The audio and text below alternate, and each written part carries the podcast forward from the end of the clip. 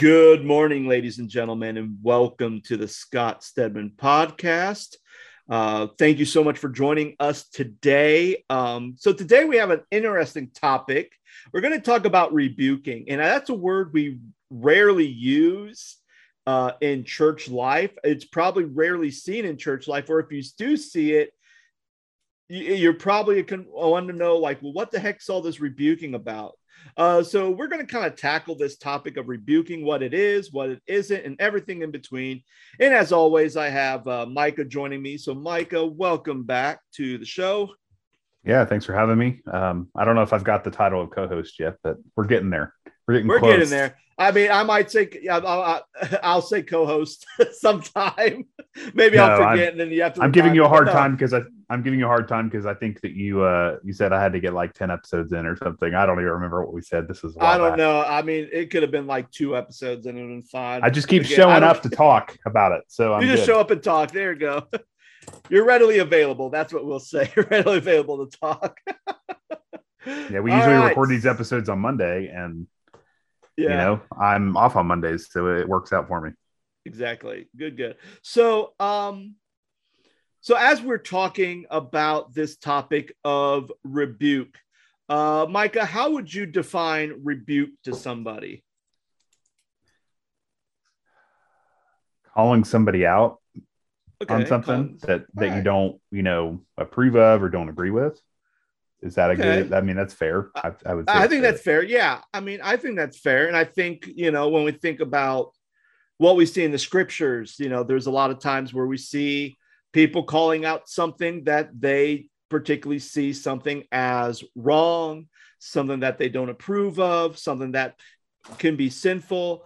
Um, just kind of scrolling through, there's a um, a dictionary of biblical themes and uh, and how they define rebuke is they say rebuke is a verbal expression of blame and it says scripture gives examples of both divine and human rebuke. Sometimes God issues rebukes directly, but more commonly, he did so through the Old Testament prophets. In the New Testament, Jesus Christ and the apostles issued rebukes and teach the church how to address those who sin. So that is their kind of definition of rebuke. It's basically a verbal expression of blame that usually either comes from the divine, like a god, or people who were inspired by the divine, like the prophets, uh, Jesus, the apostles. Uh, so we kind of see this um, this idea of rebuke, and basically in the New Testament, not only do we see uh, the New Testament writers rebuke um, things that were happening in the church, but then they're also trying to teach the church how to rebuke as well. So, with that idea of the apostles trying to teach the early church how to rebuke, do you think that those lessons or those skills that the apostles taught the early church, do you think that those uh, lessons have made their way to our modern church, or has the modern church lost on how to rebuke? I don't think so. Um, but I think churches do it differently now. So how would, so? Um, in in reference to church or staff people, pastors, or lay people, or both. All the above. Let's start with staff. Let's go with staff. Okay. We'll, we'll start. So there. so Google, um, when I uh, googled the the definition of rebuking, um, they get their uh, definitions from the Oxford Language Dictionary online, and they said rebuking, expressing sharp disapproval or criticism. He has been praised for raising important issues in a soft manner rather than rebuking, uh, the, rather than a rebuking tone. Um, it also goes on to use it in, as a noun and it says the expression of sharp disapproval or criticism. So, um, pastors are criticized all the time. Mm. Right? They're criticized for, for, you know, we talked about this in, in in another episode where we talked about, you know, 10 things you should never say to your pastor but like um had to get that cheap plug in there but um but the uh the idea of you know people in the churches are not happy with your performance and so mm. they're audit they're gonna they're gonna you know cast stones at you because they're not happy with your performance, whether that's they don't like what you're preaching, they don't like how you're preaching, you didn't shake somebody's hand, you didn't uh, wear a tie, wear a tie, you wore jeans, uh, mm-hmm. you know, you didn't preach long enough, you preached too long, you didn't sing enough hymns, you sang too many contemporary songs, you put a video in the service, you didn't take my prayer request. You didn't come visit me in the hospital. Uh, you know, and you know, those are all different things where they could be, uh, you know, rebuking or criticizing um, you as the pastor, and then, like even as associate staff or extended staff within a mm-hmm. ministry. Same thing with the worship pastor, creative arts pastor. Like they could be criticized because of the way they lead worship. They could be criticized for how many songs they do. Are they too Pentecostal? Are they not Pentecostal enough? Do they pray? Do they not pray enough? How do they pray? How many songs? Are we standing too long? Do we have enough video stuff? Like it's one of those things where you're not doing, you know, uh, one of the points in that article we shared a couple of weeks ago was like, you know, you're not meeting my needs. This, yeah. This being the, the, the lay people to the pastor, the pastoral staff, it's like you know, I think that's also being critical. You know, we mm. could hmm. take that as criticism, but it's also like, how do you deal with that criticism, right? Like, are you are you listening to those people and their needs? Are they being too critical, or are they right, or are they wrong? Like, how how how do you respond to that? So, like, in reference to um, pastors and staff, I would say it's it's criticism on how you do, you know, corporate worship, and then even you know business within the church you know, let's just say on a weekly basis. And then and then in reference to um to lay people, you know, you talked also Scott in that article that we shared a couple of weeks ago about like gossiping, for example. Um, you know, so and so did this or so and so did that, and like, you know, who would do such a thing like that? Or, you know, like people being critical of each other. I think another a great word instead of rebuking is criticism or being critical of somebody right mm. and so mm-hmm. i think that you know we can be critical we can be so critical and we get can get so stuck in the mundane of like um is this good enough or are they good enough or is he or she good enough? Like what would jesus do in that circumstance right? Like yeah. would welcome everybody of every race every creed every background every you know you name it. And um you know people people have their faults and yeah. people people are different. And it's we could go any direction with this right? Like i i just think that you know well and i think you bring up well yeah i'm not to interrupt. No no no go ahead Go ahead. But no, I, I mean, you bring up it. You bring up an interesting point because we talk about criticism and we talk about rebuke, and it seems like in kind of going question, you know, is the modern church rebuking? And we say, well, yeah, especially if we look at the Google definition, and even if we look at the Bible, uh, the Bible, the dictionary of biblical themes, it's basically a a verbal expression of blame. So if the pastor, you know, if the pastor's not meeting my needs, well, then you're going to offer a verbal expression of blame, which definitely would fit the definition of rebuking. However, is that like you said, you know, is this what how would Jesus respond to that? How would mm-hmm. Jesus do it? And I think the way Jesus and the apostles and the prophets and even God, when he would directly do spiritual rebukes, it was it wasn't necessarily God in this big booming voice going down to Ezekiel and saying, Ezekiel, stop tying yourself down and cooking your food over cow dung. You have to wear a tie and a suit when you're prof. Like, like there. I mean, that wasn't God's rebuke of Ezekiel or anything. Um, and I think that's where we kind of, I think, in our modern Western Christian context, is when it comes to rebuking we see rebuking as criticism, which it is. At the same time, there's always kind of this ebb and flow to rebuking. If I rebuke you, there has to be a response to the rebuke.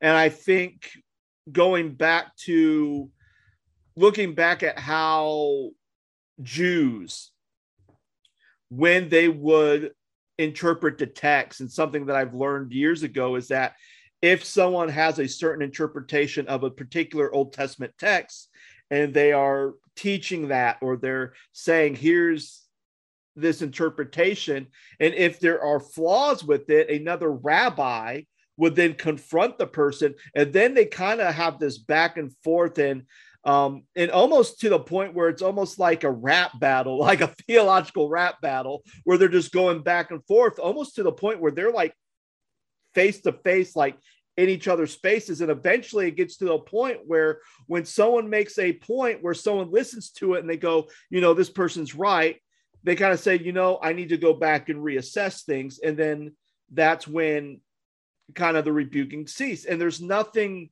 damaging about it. It's more of like, are we being good stewards of how we were interpreting the inspired text of God? And that's from a Jewish perspective. So when I think about church issues, from whether it's did you did pastor wear a tie on Sunday, or is there somebody within the church that's dealing with a sinful situation and the pastor or the church leadership needs to kind of deal with it before it spirals out of control and not only damages that person and that person's relationships but even the church in general the body at large. You know how do you tackle those situations in a way where not only are you rebuking but you're doing so so that there is a change or there is a transformation where there is a sense of healing that comes from this rebuking. Is that a question? uh, it's a statement, but I'm kind of yeah. pausing for your thoughts. No, no, no, no. I don't think, I, think I asked the question. no, I think it's I think it's good. Um, I also think that uh,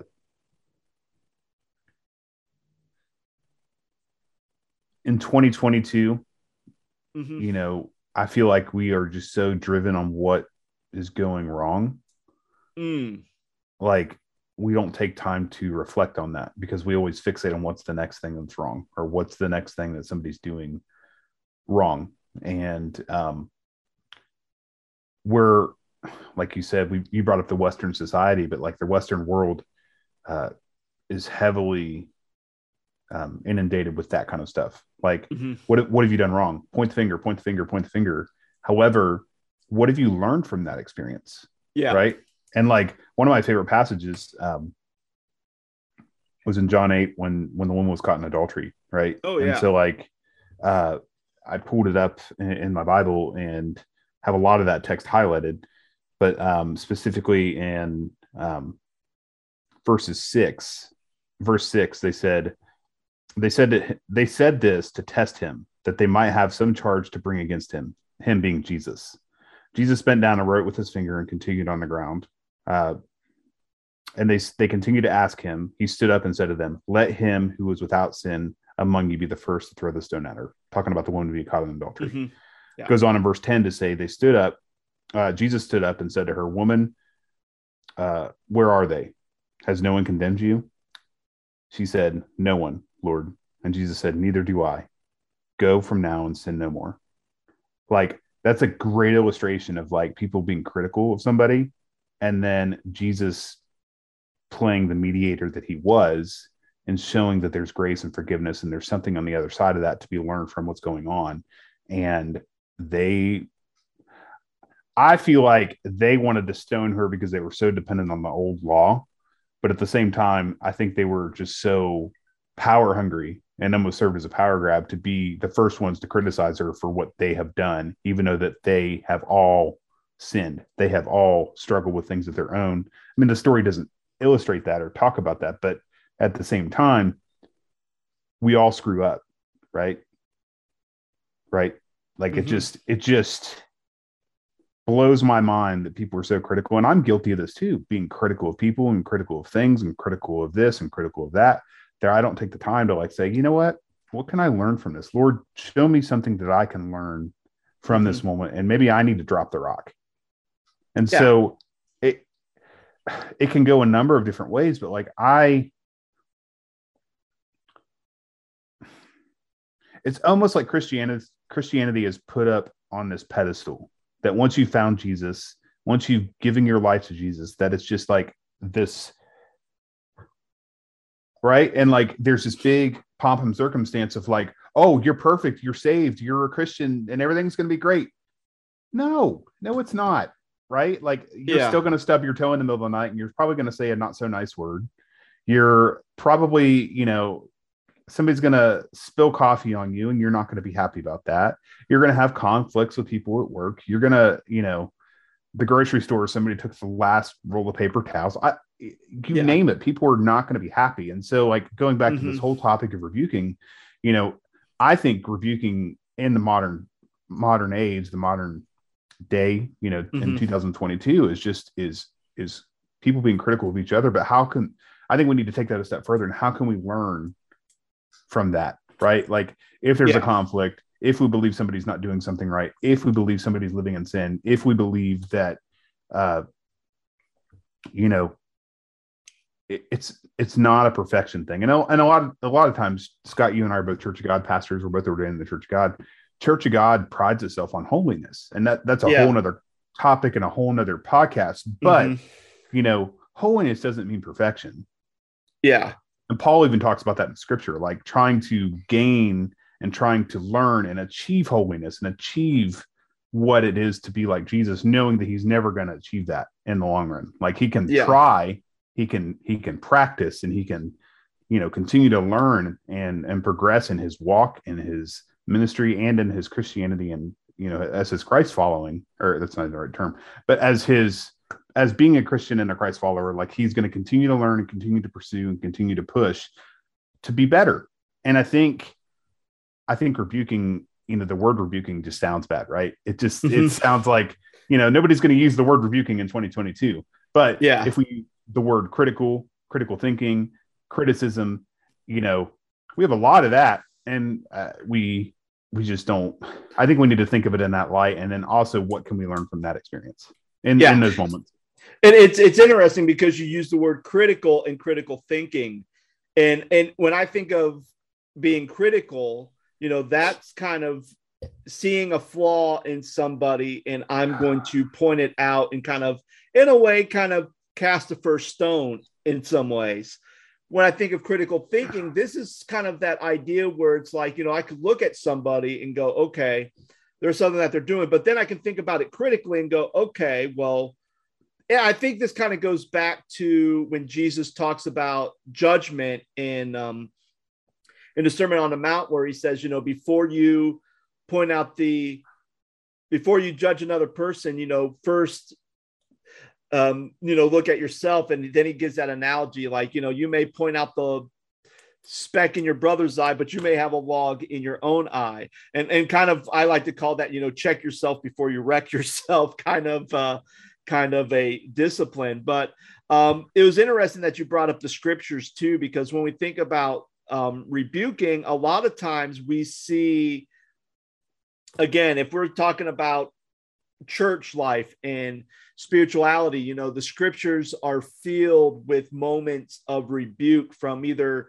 I mean, either whether it's God rebuking people, uh, whether it's prophets rebuking people, um, you know, even thinking, you know, just right off the top of my head, you know, I think about uh, the prophet Samuel rebuking Saul for offering up the sacrifice that he was supposed to do, but Saul ended up doing it, and there was a harsh rebuke there.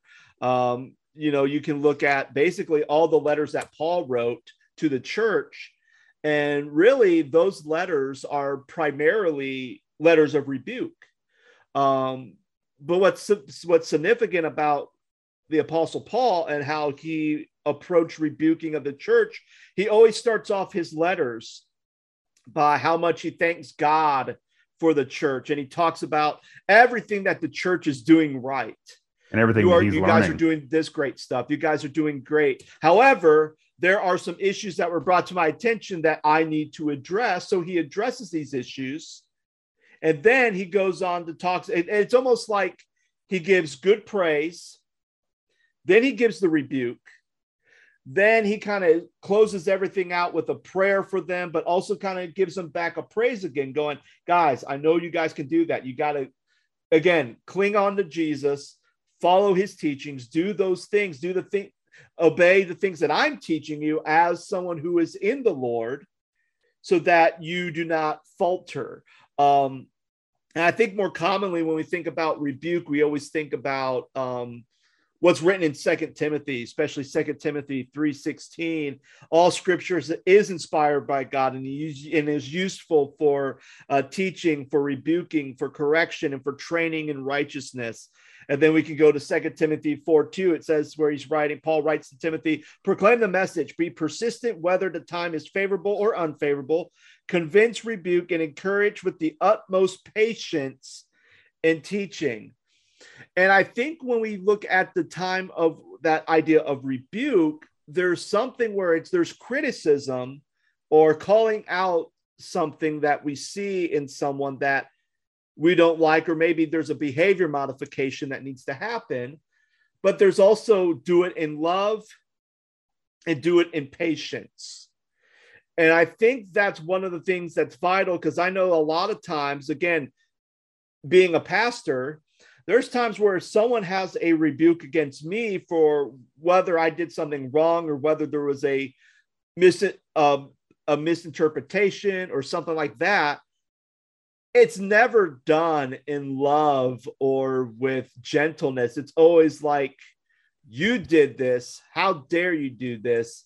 You know, I'm leaving the church or or I'm going to the board and I'm going to ask for your removal or it's just very it's very done so in a way that doesn't really show any type of patience or gentleness or love it's almost it's almost like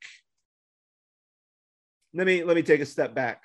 When i think of rebuke the whole purpose of rebuke that i see in the bible really is geared towards making sure that that individual who is doing something wrong or is sinning that they do not wander away from the faith that they do not they are not subjected to hellfire but that they are they take the rebuke they have the change they confess their sins and then they are won over back into the church and i think there's um uh i think it's um yeah james 5 uh, 19 through 20 where it says my brothers and sisters, if anyone among you wanders from the truth and is brought back by another, you shall know that whoever brings back a sinner from wandering will save the sinner's soul from death and will cover a multitude of sins. So there's this idea of if I see something, let me rebuke them. And then if they change and they come back, then that's really the goal of rebuking is for a change. And the only way that's going to happen is if the person you're rebuking changes. And I think a lot of how that person changes really depends on the person who is doing the rebuking, how they approach that rebuke. Yeah. So, I mean, and yeah, that's, I mean, and, and, and I was to like kind of piggyback off of that. Like, if, uh, it's all about how you approach a situation. And I think back to like being put on a pedestal a little bit, but like, what can you learn from rebuking or criticism? And are you willing to learn from rebuking or criticism? Like, like you said earlier, Scott, like you have that conversation with somebody and they learn from it and they stop doing whatever that is or do they continue down that path of doing those things? And you know obviously uh that's that's not a good thing but if they've you've rebuked and were criticized and had a come to jesus meeting or had a moment with them where it's not and that's the thing too like we keep talking about the word rebuke and i know you, this is kind of the theme of this podcast but like i feel like the word rebuke just sounds bad and so like Scott, you're not going to walk up to me in the hallway and go, Micah, I'm rebuking you for not taking the trash. I'm going to rebuke you in the name of Jesus. right. Like, I don't think you're going to use that kind of verbiage. No, I wouldn't. I would not. No. But just to be clear for your, just to be clear for your listeners, um, you know, I think it's a, how do you approach that? B, will they, you know, take that criticism and use it for the better the betterment of who they are as as as Christ followers and the ministry, you know, or the church that they're going to, and then see uh, are they willing to do that? And so, you know, back to scripture, like you were talking about, James, uh, what was it, James five? James five, yeah, yeah. So like I'm still, 20 yeah, I'm still like in John eight, and as you were talking, like we talked about the woman caught in adultery, but later on in that same chapter, in verses 31 through uh, 38, it talks about the truth will set you free. Mm-hmm. Right. And it talks, and it says, So Jesus said to the Jews, uh, starting verse 31, so Jesus said to the Jews who had believed in him, If you abide in my word, you are truly my disciples. And if you will know the truth, the truth will set you free. They answered him, We are offspring of Abraham, you know, back to the old law, right? We are offspring of Abraham and have never been enslaved to anyone. How is that you say you will become free? Jesus then answered to them, Truly, truly, I say to you, everyone who commits sin is a slave to sin. Right. And then he goes on to say, So if the Son sets you free, you will be free indeed. I know that you are offspring of Abraham, yet you seek to kill me because my word finds no place in you. Mm. Wow. I speak of mm. what I have seen with my father and do what you have heard from your father. Like he's just, he's asking them, Have you heard from my father? He's like, are you have you heard from God? Have you heard from God the Father? Are you rebu- like this comes back to the rebuking thing? Like are you know we're not talking about sin specifically, but like with the idea of rebuking or criticism, like you're going to somebody, you're going to a brother or sister saying you don't agree with what they're doing. And basically, a lot of times, right? Is that fair to say that that's a sin? Like a lot of those things are sins. Mm-hmm you know we're going to a brother or sister and having a conversation with them because we believe what they're doing is wrong meaning that they are sinning sinning against mm-hmm. god. And so you know if they know the truth and they rebuke of you know they you know they repent um you know we're using a lot of terms this morning scott. I need more coffee. Yeah. Um uh repenting of what they're being quote unquote rebuked of or criticized of, then the truth will set them free, as scripture says in John chapter 8. Yeah. And, and it's it's interesting because you, you mentioned the whole like that verse and talk about, you know, the father and son thing. It makes me think of another passage. It's in um actually I think it's in Proverbs.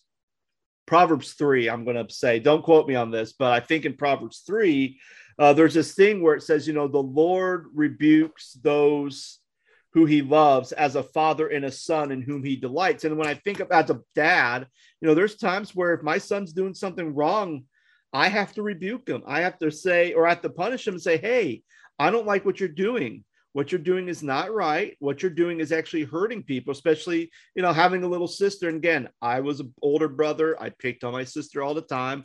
My dad had to yell at me. My mom had to yell at me like leave your sister alone. Stop teasing her. Stop bothering her. Stop hurting her. And i had to do that. And if he doesn't stop then there will be a punishment. Um, and hopefully at that point i have to talk to him and say hey here's the reason why you don't do this because it's not right. Um, and kind of going back to this idea of you know do, do we use the word rebuking? Well no but i can i remember my first pastorate and this is actually i'll share the story. Um, I was preaching on Jesus's teaching on divorce. And I was kind of, and the whole thing was just the idea of what did Jesus mean by divorce? Because one of the questions I get, especially people who take the Bible literally, is that idea of, well, I can't marry somebody, even though there's someone who's a Christian, but they've already been married and divorced. I can't marry that person because I'm going to be an adulterer. And it's like, well, do you understand what that means? So I did this sermon and I was teaching on it, and I was teaching about how the historical context, and then I talked about in our modern day society how so many times we kind of make all these different exceptions for who can get a divorce and who cannot get a divorce. And just to, before I say what I'm going to say, I'll I'll I'll kind of throw a disclaimer. I it was a bivocational position, so I didn't have a lot of time to work through my sermon. I was also working two other jobs plus the pastoral job, so three jobs. And there was this example of this older couple who got a divorce mainly because the wife was had dialysis it was going to dialysis and it was to the point where they were going to have no money to live off of like they were going to go broke and they didn't know what to do and somehow somebody i don't know if it was like a lawyer friend or there's somebody who basically said well if you get a divorce then the government would pay for her dialysis 100% so they were they were they're convicted by that because they've been married for 80 some years or not that long but they've been married pretty much a long time. So they went to go talk to their pastor about it and what the pastor said and basically the pastor's response to them was you're married in god's eyes it's just a piece of paper and if this is going to help you guys in the long run so you guys basically don't lose basically all your savings and everything and all your retirement and medical expenses go ahead and get the divorce so they got a divorce, but they still live together. They still, so on paper, they are divorced, but they were still married in God's eyes. And I, and the point I was trying to make in that was like, we see that even now in our society, there's so many different colored grays that how do we know which is the right response to divorce? So, you know, I got done with that sermon. I'm done. I, my wife thought it was very good just to kind of talk about the complicity, the, the complications of it.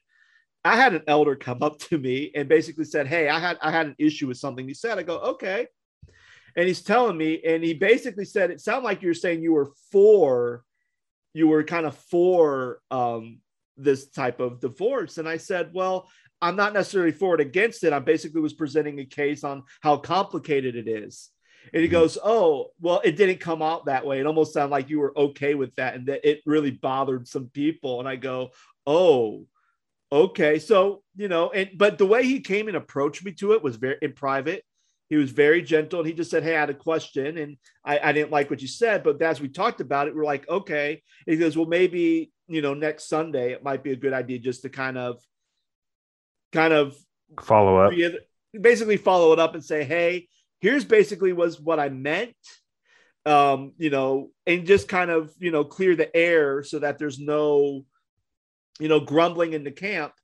And when it, when it, but when I think, when I look back on that moment, it's like, you know, I was rebuked. I took the rebuke. I said, okay, obviously that's not what I meant. Let me clarify that. So I clarified it next Sunday and people kind of understood it. And then they kind of talked to me afterwards about it. And it was, it was fine. Like it was no big deal. No one, no one left the church over a bad sermon. You know, no one left because they thought I said something that I didn't mean to say, and it was it was fine. And I think that rebuke kind of helped led to an action of saying, okay, I didn't communicate this clearly. I do apologize for that. Let me restate what I meant and kind of really break it down in details so that way everybody understood what I was trying to convey in that message. And it worked fine. Now, there's other times where I've been rebuked, and as I'm being rebuked, I had to rebuke back.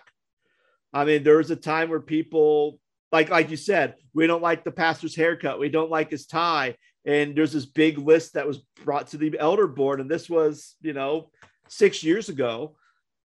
And I'm reading and I'm listening to these complaints. I go, okay, and I'm listening to it, and I then I have to ask the question. All right, well, here's what the Bible says. Mm-hmm. And if anybody has an issue, they need to come and talk to me. And that didn't happen, even according to the bylaws. That's the way it's supposed to go. And that didn't happen. And even with this letter that was written to the elder board, it says that if there is a complaint about the pastor, you need to write a letter to the elder board and two witnesses who wrote the letter need to be present in the meeting. And then I simply ask the question okay, here's the Bible, here's the two points in the bylaws. And right now it's just my elder board. So I said, so based on this, do the people who have a complaint, is it anybody on my elder board? And they looked at me and they said, no. And I go, okay, then why are these two people who have the complaint, why are they not here in this meeting? Because that's what it says in your bylaws. Yeah.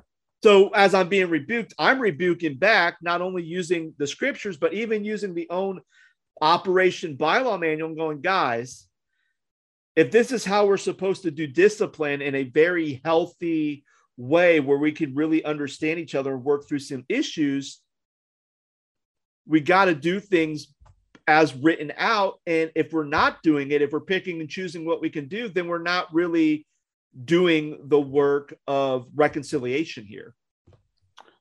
Yeah. Uh, what year was the? Let me go. I want to go back real quick. What? Yeah. What year was the the divorce thing? Oh, that that would have been 2000. I want to say that was probably 2013. So seven, eight years ago.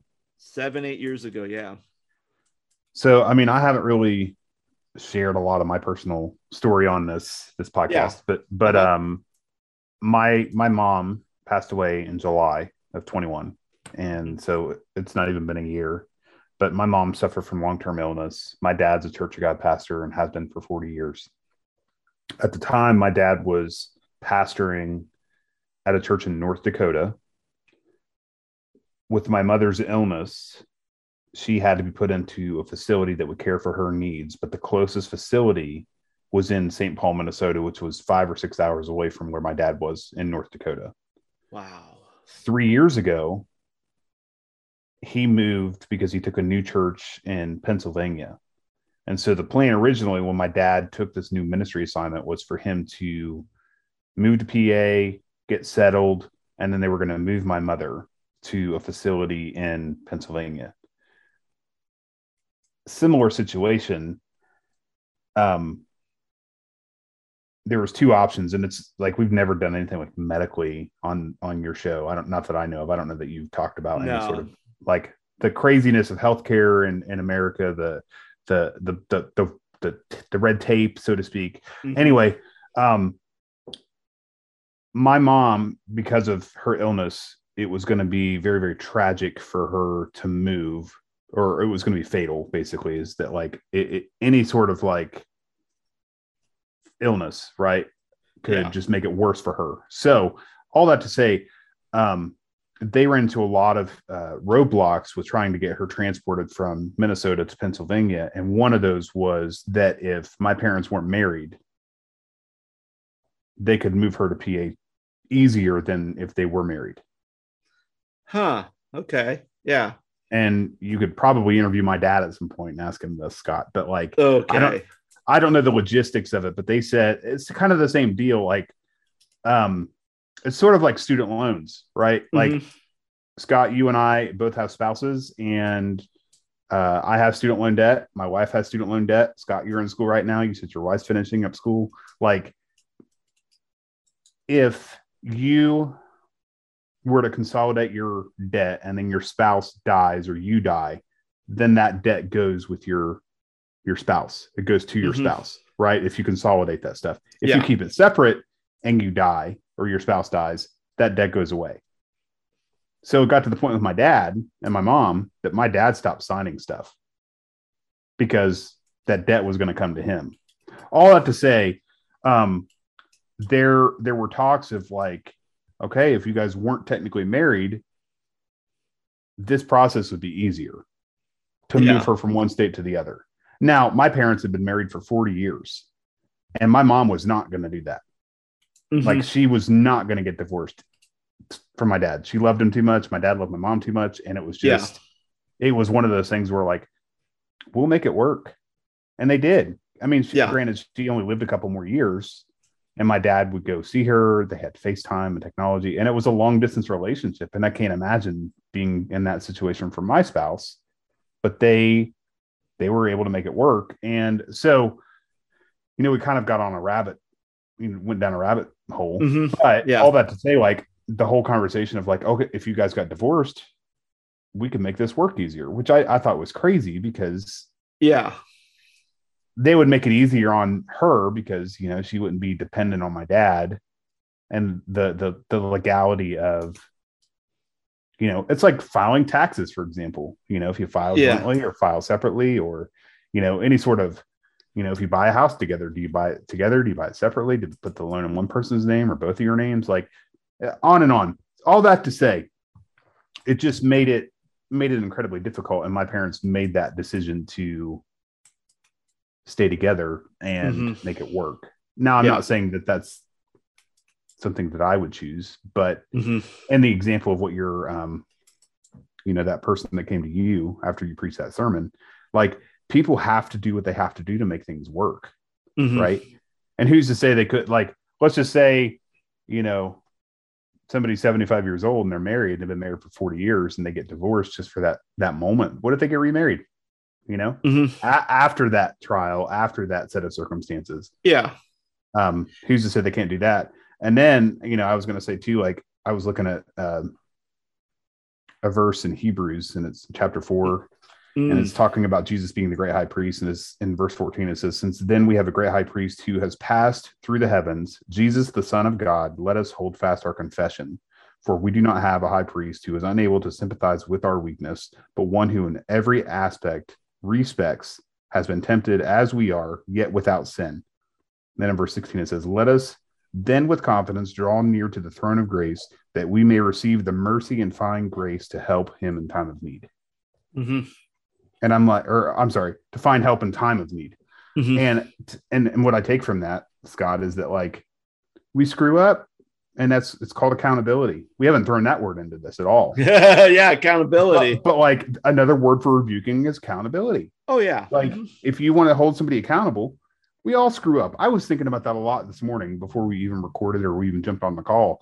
I'm like, man, it's a good thing I don't get what I deserve, right? Mm. Because I, I'd be in hell. I'd be in the first line. I'd be first in line on the way to hell, right? Because I just, I screw up on a regular basis. Whether it's you know getting in an argument with my wife for some stupid reason, whether it's you know stubbing my toe and saying a not so nice word, whether it's snapping at one of my siblings, whether it's not getting along with my dad or or, or whatever, right? yeah.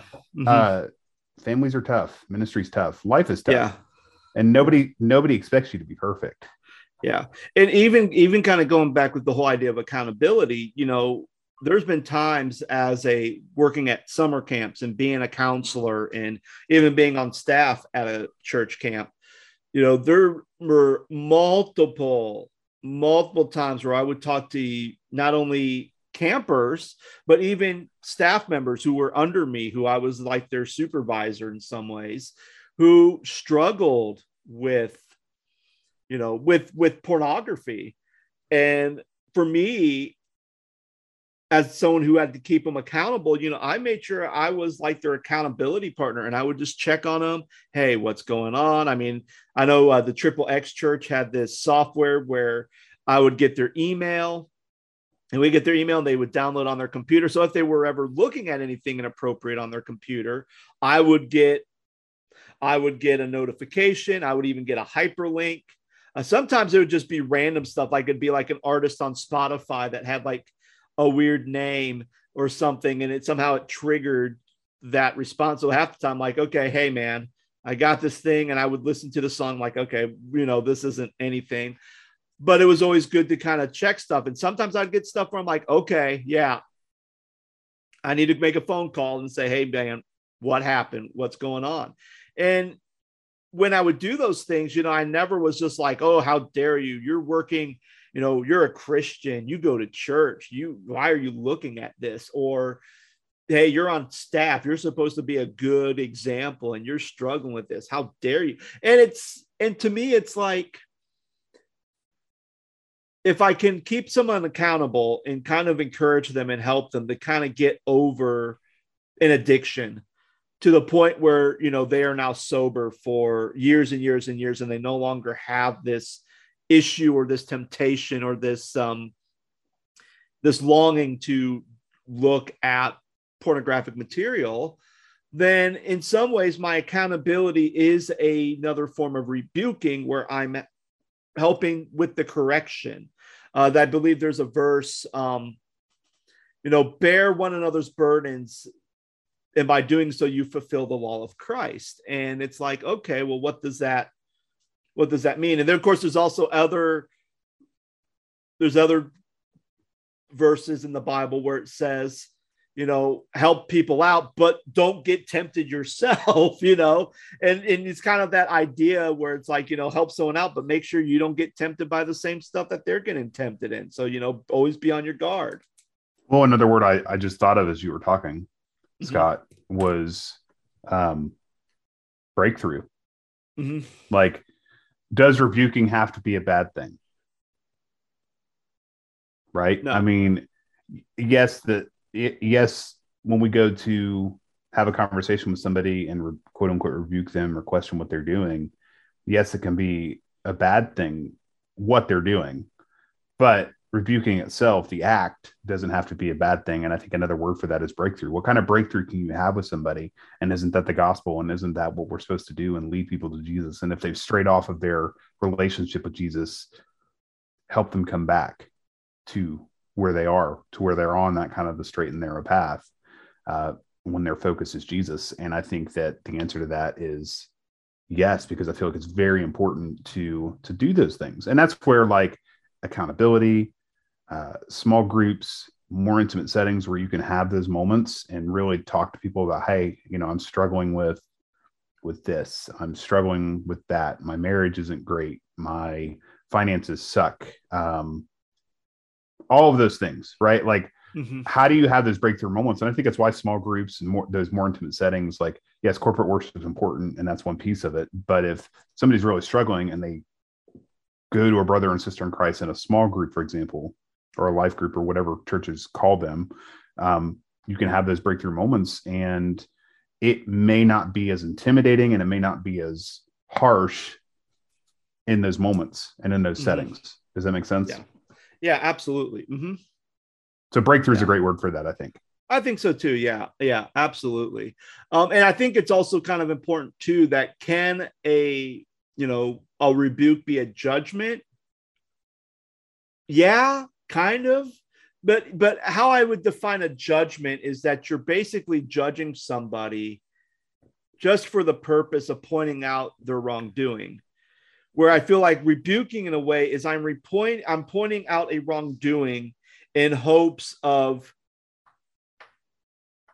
restoration in hopes of a transformation in hopes of having a breakthrough where finally it's that it's good go i go back to that whole like plank plank um, teaching that jesus does you know once i remove the log from my own eye i'm now clearly able to see the speck in someone else's eye to remove it so well, you went you went on and uh, you were talking about Paul earlier, right? You Yeah. were talking about uh, all of his letters, and then like Second Corinthians, specifically when, when he's talking about the ministry of reconciliation. oh yeah Like when people go through that process of being reconciled and reconciled with Christ specifically, like it talks about it in in Second Corinthians um, five, and especially my favorite one of my favorite verses is in verse twenty. Says, "Therefore, we are ambassadors for Christ, God making His appeal uh, through us. We implore you on behalf of Christ, be reconciled to God. For our sake, He made Him be sin who knew no sin, that in Him." Right there, in him, we might become righteousness, the righteousness of God. And so, Mhm. like, once you have that moment, right? Once you have that, uh, I don't know, where it kind of just clicks for you, and you know, some of that may or may not happen with or without having the moments of rebuking or being criticized or you know having that accountability moment where you're saying, hey, you know, like we should probably talk about this. We should probably have a conversation. We should probably, you know, this is probably, you know, all that to say it can be fruitful. Yeah. You know those Mhm. those moments can be very fruitful. And if they've repented and they believe what they did was wrong and you know they're not having that moment where uh they've kind of strayed away from what they believe uh having that moment of reconciliation is so important. It's so crucial. So uh, yeah, Yeah. It, it's it's such good like wow i was kind of nervous scott about this podcast but we're getting a lot out of it right like I, seriously you know we gotta trust the process. We gotta trust the process. no, just like you, for your listeners, Scott texted me the other day and it's like, I really want to do a podcast on rebuking. And I, I sat back and I'm like, what? but it's it's good stuff. It's it's very Yeah. good stuff. And I, I think that you know it's a it's a great topic to talk about. Yeah, absolutely. And guys, again, thank you guys so much for listening. And I would like to hear your your takes for those of our listeners. If you're like, man, I've had a situation where I had to rebuke someone. Do you find it easier, difficult in our modern society? Are you struggling with how to deal with a situation or topic, you know, let us know. Feel free to either email me. Uh, there's an email address over on my website, thescottstedman.com. You obviously, if you're on Facebook and you follow the Scott, the Scott Stedman podcast Facebook page, you know, just feel free to leave a comment there. We love to hear back from you guys. Uh, but yeah, uh, this is, I think this is a very interesting, like Micah said, like, oh, I'm worried about this. I don't know what to talk about, but you know, there's some good content here and there's some good stuff. And I think, you know, it's not just me and Micah who think about this stuff and maybe have experiences where we struggle with it or how to approach it or even seen it done in right and wrong ways in our experience. I'm sure there's other of you guys out there who deal with it as well. But again, guys, we thank you so much for listening to us uh, ramble and talk about these topics. I hope you enjoy it. Again, if you enjoy this podcast and you like to support this podcast, you can go to my Ko-fi account. That is ko-fi.com slash the Scott Stedman podcast. You can support me there. And as always, thank you so much for listening. And we'll have a, another episode for you guys next week. Hope you guys have a great day. See you next week. Bye.